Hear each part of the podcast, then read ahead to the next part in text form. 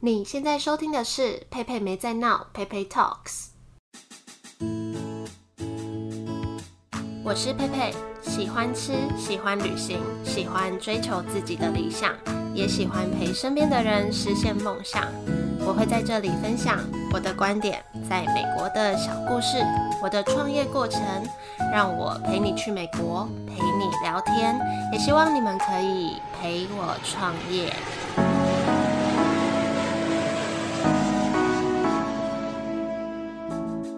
大家点进来，有没有觉得点错频道？因为音乐换了。那这是我一个高中朋友，他叫 M，帮我做的开场音乐，不只是开场，等一下片尾音乐也是他帮我设计的。然后片头这首他还命名叫做 One Way Flight。就是呃单程飞行的意思，我觉得还蛮有意思的，因为其实我还蛮常买这种单程机票，就觉得有一种流浪感。那这一开始它还有一个飞机的按铃声音，大家有发现吗？他就是想说我是一个蛮爱旅行的人，节目也有一个主轴是陪你去美国，就也请来宾带大家去过很多地方，所以片头就想要有一个旅行感。那片尾等一下的音乐呢？它也有取一个名字叫做十六，我就问他说十六是什么意思？他就说哦，因为我们是十六岁认识彼此的，就。很浪漫的一个人，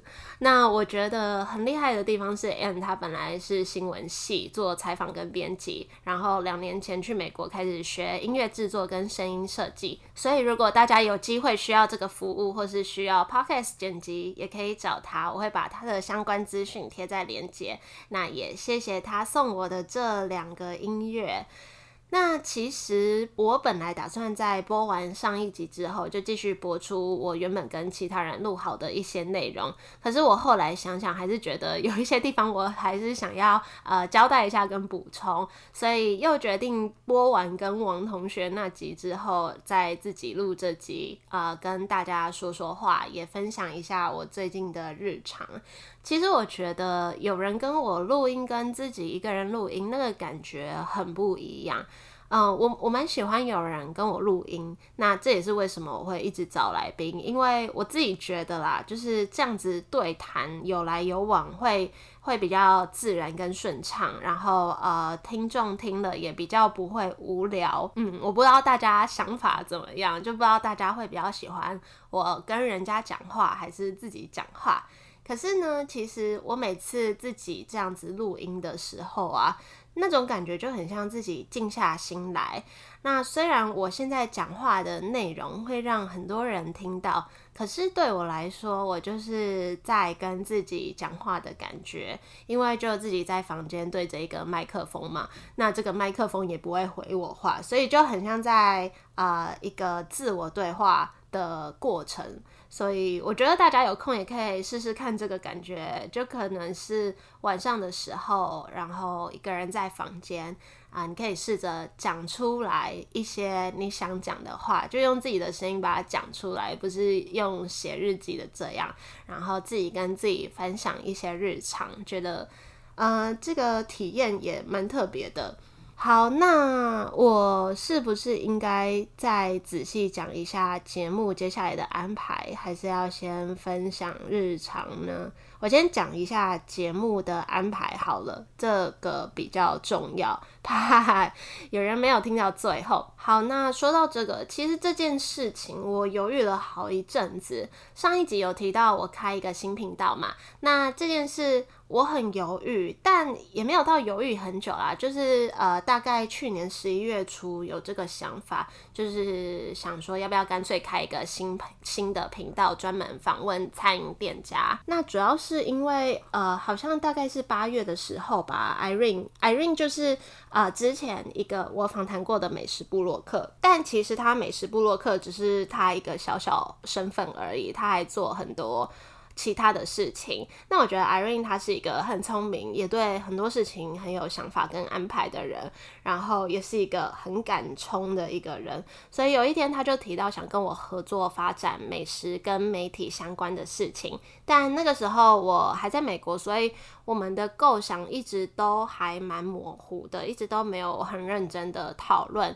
但其实我在真的呃成立这个频道之前啊，我就对媒体这个东西有一点小兴趣。可是我过去不算是有太多相关经验，就只是有一些很模糊的想法而已。但呃，碍于因为自己只有一个人嘛，啊，我不觉得。呃，我自己一个人，然后又没有太多相关经验可以这样子发展，所以那个时候就还是很单纯的，只是希望有一个空间，叫就是 Pepe Talks 这个空间，让我像现在这样子抒发啊，分享一些事情啊，这样子就好了。所以那个时候 Irene 提出这一件事情，我就觉得呃是命运的安排嘛，让我遇到他。就虽然我也不知道我们会怎样发展，然后老实说，我也没有把握。这件件事情会不会发展的很好？毕竟这件事情其实没有在我的计划中，但我觉得他是一个还蛮值得我信任的人，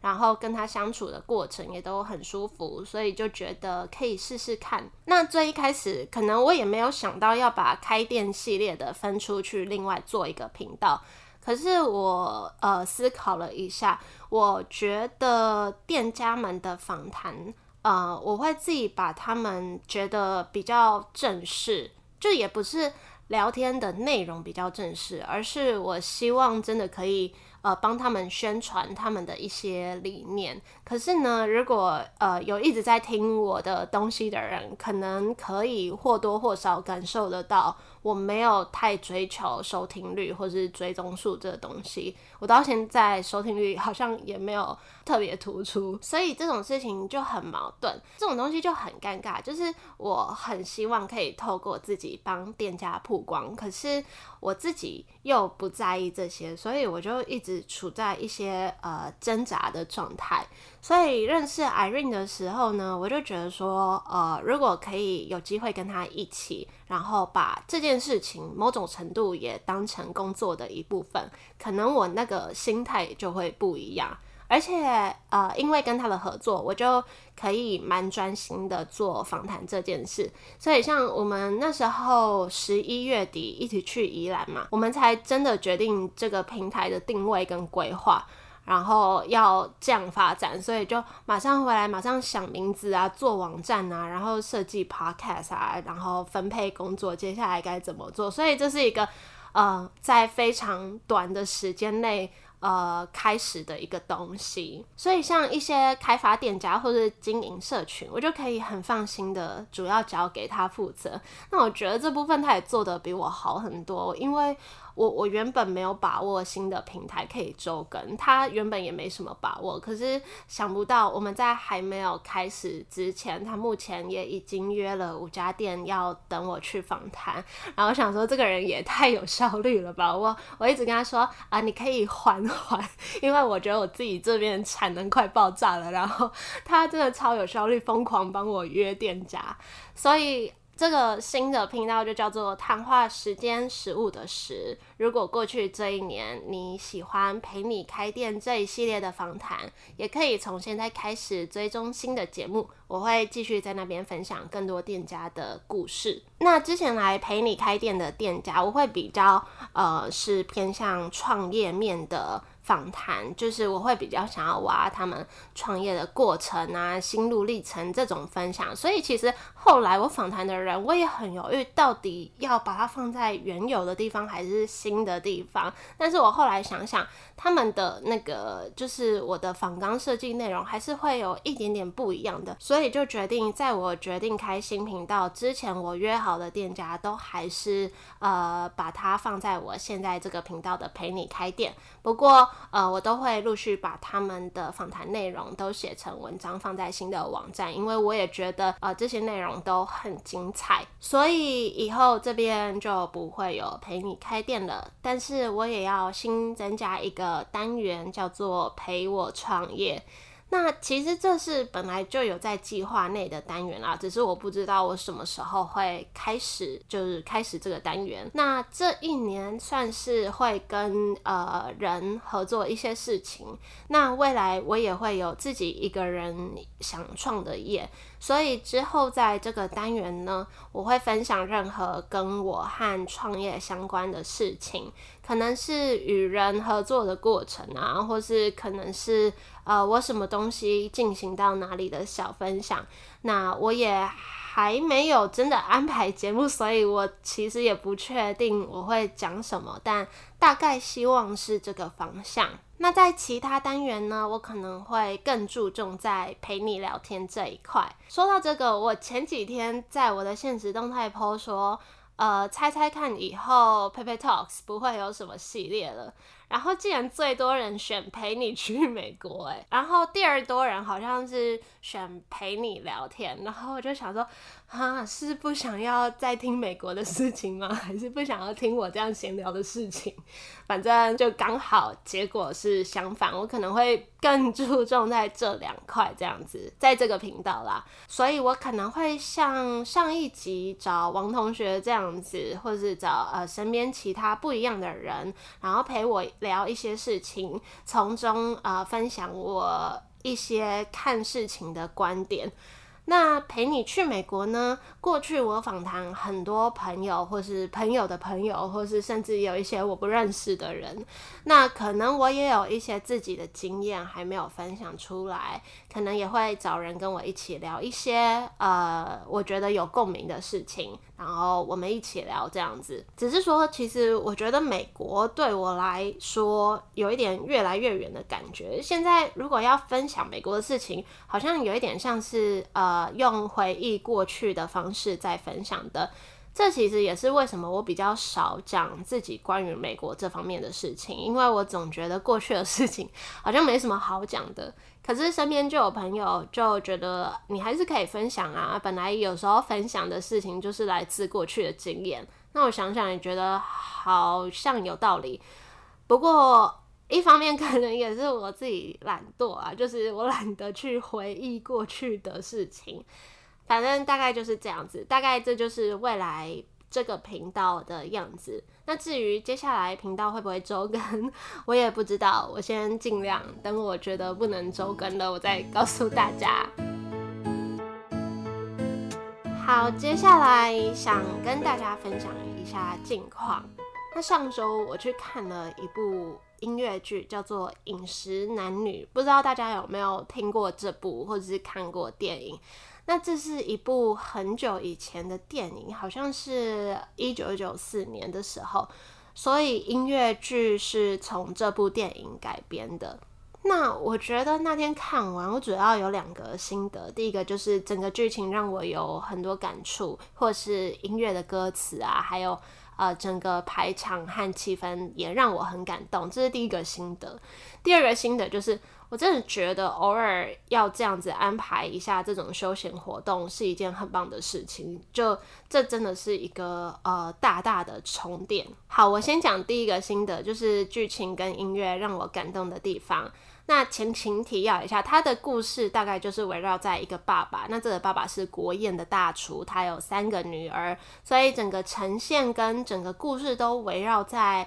呃一张圆桌上，就是啊大家会回去吃饭啊，然后这个吃饭过程发生的一些呃对话。那一开场的时候，他整个场景就设定在圆山大饭店，一个那个上菜秀的感觉。说到这，我真的很容易因为听现场的音乐眼眶泛泪，哎，不知道有没有人也会这样子？就即使他开场音乐不是悲伤的，是那种很气派的感觉，我还是很想哭。然后我也不知道我我为什么会想哭，但就是很感动，然后一直一直忍耐，不要让它掉下来的。这个感觉好，反正呢，他就是围绕在餐桌上嘛，然后他们三个女儿每个月都要回家啊，跟爸爸吃一顿饭，一个聚餐。可是呢，每一次这个吃饭好像都会有一些不愉快，就是他有一点在影射一种呃东方人那种比较压抑的情感，就是即使大家亲人啊这样相聚啊聚在一起吃饭啊，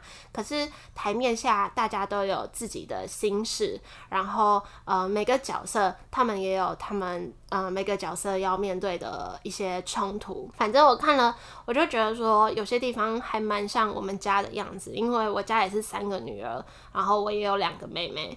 而且我们家虽然感情好的时候真的很好，可是其实仔细想一想，我们好像很少去静下心来听对方到底在想什么，呃，或是有时候争吵完了，好像也没有真的在解决问题，或是像这个礼拜，这个礼拜就要过年了嘛，大家应该也会吃个年夜饭，那。是不是呃，也可以体会到这种感觉，或者类似的感觉？就像他有一首歌，他歌词就写，呃，他写吃一顿饭，没表面看着简单，偶尔聚一次餐，反而无法真心对谈。晚餐好像只是一种家人之间的互相羁绊，我就觉得，嗯，很有很有共鸣。不过虽然这样呢，虽然亲人之间啊内心的距离不一定是很很很接近、很有共鸣的，但可以确定的是，大家都很爱彼此。就是出了什么事情，亲人一定是第一个帮助你的，至少在我的世界是这样子的。所以剧情里面呢，虽然大家一直这样子吵吵闹闹，可是后来也都可以感受到彼此的爱。像有一首歌的歌词，就是一个家不需要用规矩捆绑。我听到这句的时候，我也是有一种嗯顿悟的感觉，就是呃，因为我有时候都会觉得，我们家为什么都没有什么规矩。就我觉得我们家很奇怪，我家有点像是爸妈跟小孩那个角色 互换的感觉，就是反而是我比较想要有那些东西，就是我就会觉得说，哎，为什么我们家不会像朋友家一样，会会准时几点吃饭，而且要大家做好才可以吃饭，或是呃，或是为什么都不会有那种什么东西应该要放在哪里的规矩？或是呃，在我的印象中，从从小时候开始，我们家也不会有那种说你几点到几点要在书房里看书，然后几点不能看电视。就我的印象中，我爸妈不会这样子，甚至我妈都会叫我说：“好了，你再看一下，再进去读书。”这种，那我有时候都觉得很奇怪，为什么？为什么我的家好像跟其他人不一样？就反而我才是想要有规矩的那个人，或是我一直很希望。嗯，我的家可以有个类似家庭会议的东西，然后大家可以呃坐下来好好聊天，然后好好分享。但是这件事情始终都没办法发生，因为大家都不理我。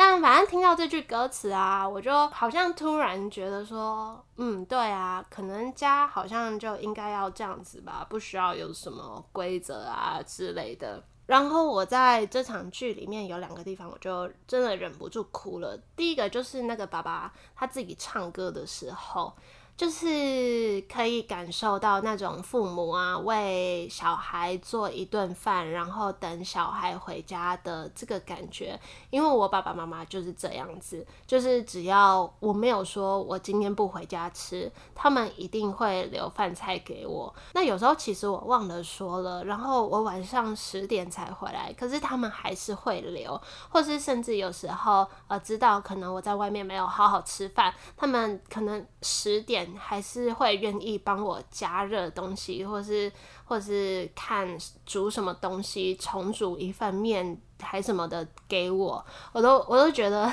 有点不好意思。而且像现在啊，越长越大，就觉得嗯，爸爸妈妈好像他们一辈子就是养我们这些小孩。我在跟我朋友看完这部剧的时候，也觉得说是真的蛮佩服父母这一代的人。就在我这个年纪的时候，就可以养三个小孩，我觉得是一件很厉害的事情诶。像爸爸也说过，他这辈子的目标就是，呃，我们三个，就是他们是很全心全意的在为我们付出。但换到我们这一代的时候，我们好像是考虑自己的部分比较多，所以就觉得。他们真的蛮伟大的诶。然后我第二个哭的地方就是那个爸爸有一个老朋友，然后他们感情很好啊，个性也很不一样。中间有一段那个老朋友过世了，然后他妈他爸爸梦到他，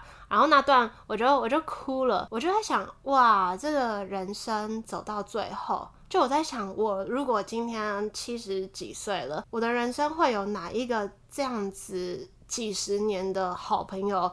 还可以这样子跟我呃一起讲心事啊什么的，就觉得如果真的有这样子的人的话，真的是一件蛮幸福的事情。好，反正呢，我就真的蛮喜欢这部音乐剧的，但它好像最近这一期演完就会停演好一阵子了，不知道什么时候会再有机会演出。那也希望有机会大家嗯可以去看到这部剧。然后我刚刚讲的第二个新的，就是我觉得真的有必要适时的去参加这样子的译文活动，因为我觉得人很容易因为忙碌啊，或是。呃，好像眼前的什么事情比较急迫，看起来比较重要，就会有一点忽略到生活应该有的样子。因为我觉得我有时候还蛮容易陷入这种状态的，但我觉得我这样子有点不好。因为如果你可以偶尔去打破一些平常生活的规则，就可以。嗯，有机会让自己的人生有一些体悟，那可能是因为一些这样子的启发，你会对身边的人好一点，啊，你会改善一些关系，或是你的整个生活、人生也有可能就因为这样子而顺遂一点，也说不定。不过说到近况啊，我觉得我最近还蛮满意目前的生活跟心灵状态的。就工作上好像也没有什么太不愉快的事情，然后感情状态也都很稳定。虽然大多时间我们都在远距，但是我觉得我的另一半是一个很在心灵上支持我的一个人。那呃，在跟朋友的交往中啊，我也。越来越可以接受合则来，不合则散这个道理，或是越来越了解朋友这个东西，就是当你们在同一个时空下有越多共同点的，越可以呃互相契合这样子。所以这阵子就就有一天突然觉得，嗯，我好像没有什么什么心事诶，就是。没有什么困扰自己太多的事情，所以我就觉得现在这样子还算蛮喜欢、蛮满意的。除了我的事情总是一直做不完以外，其他好像都还蛮 OK 的。突然想到“岁月静好”这个词，我觉得我很想追求的一个状态就是岁月静好。那我也想到前几天跟朋友聊到，他说他有一天在想，如果他现在死了，他不会有遗憾。虽然这样讲好像有点不吉利，可是同时就是他也说，就代表这二十几年来，他都有过着他自己想要过的样子。那我就反过来思考自己，好像好像也也有一点这种心境。就当然，我还有很多想做的事情，我也还没有做到。但就也觉得，呃，虽然是这样，我好像也没有浪费掉我的每一年，就是我的每一年都有在成长。那如果那年我没有什么明显的成长或者成就的话，我我也有在好好的体验人生带给我的课题，我就觉得。嗯，好像可以理解他说这这段话的一些感受。好，那我差不多要做个结尾了。这周就是除夕跟新年，不知道大家过年要干嘛？那这边也祝大家新年快乐，也希望疫情不要越来越严重。那就谢谢大家今天播控收听，有什么想法都可以到我的 IG PayPay Talks 来跟我分享，我们就下周一见喽，拜拜。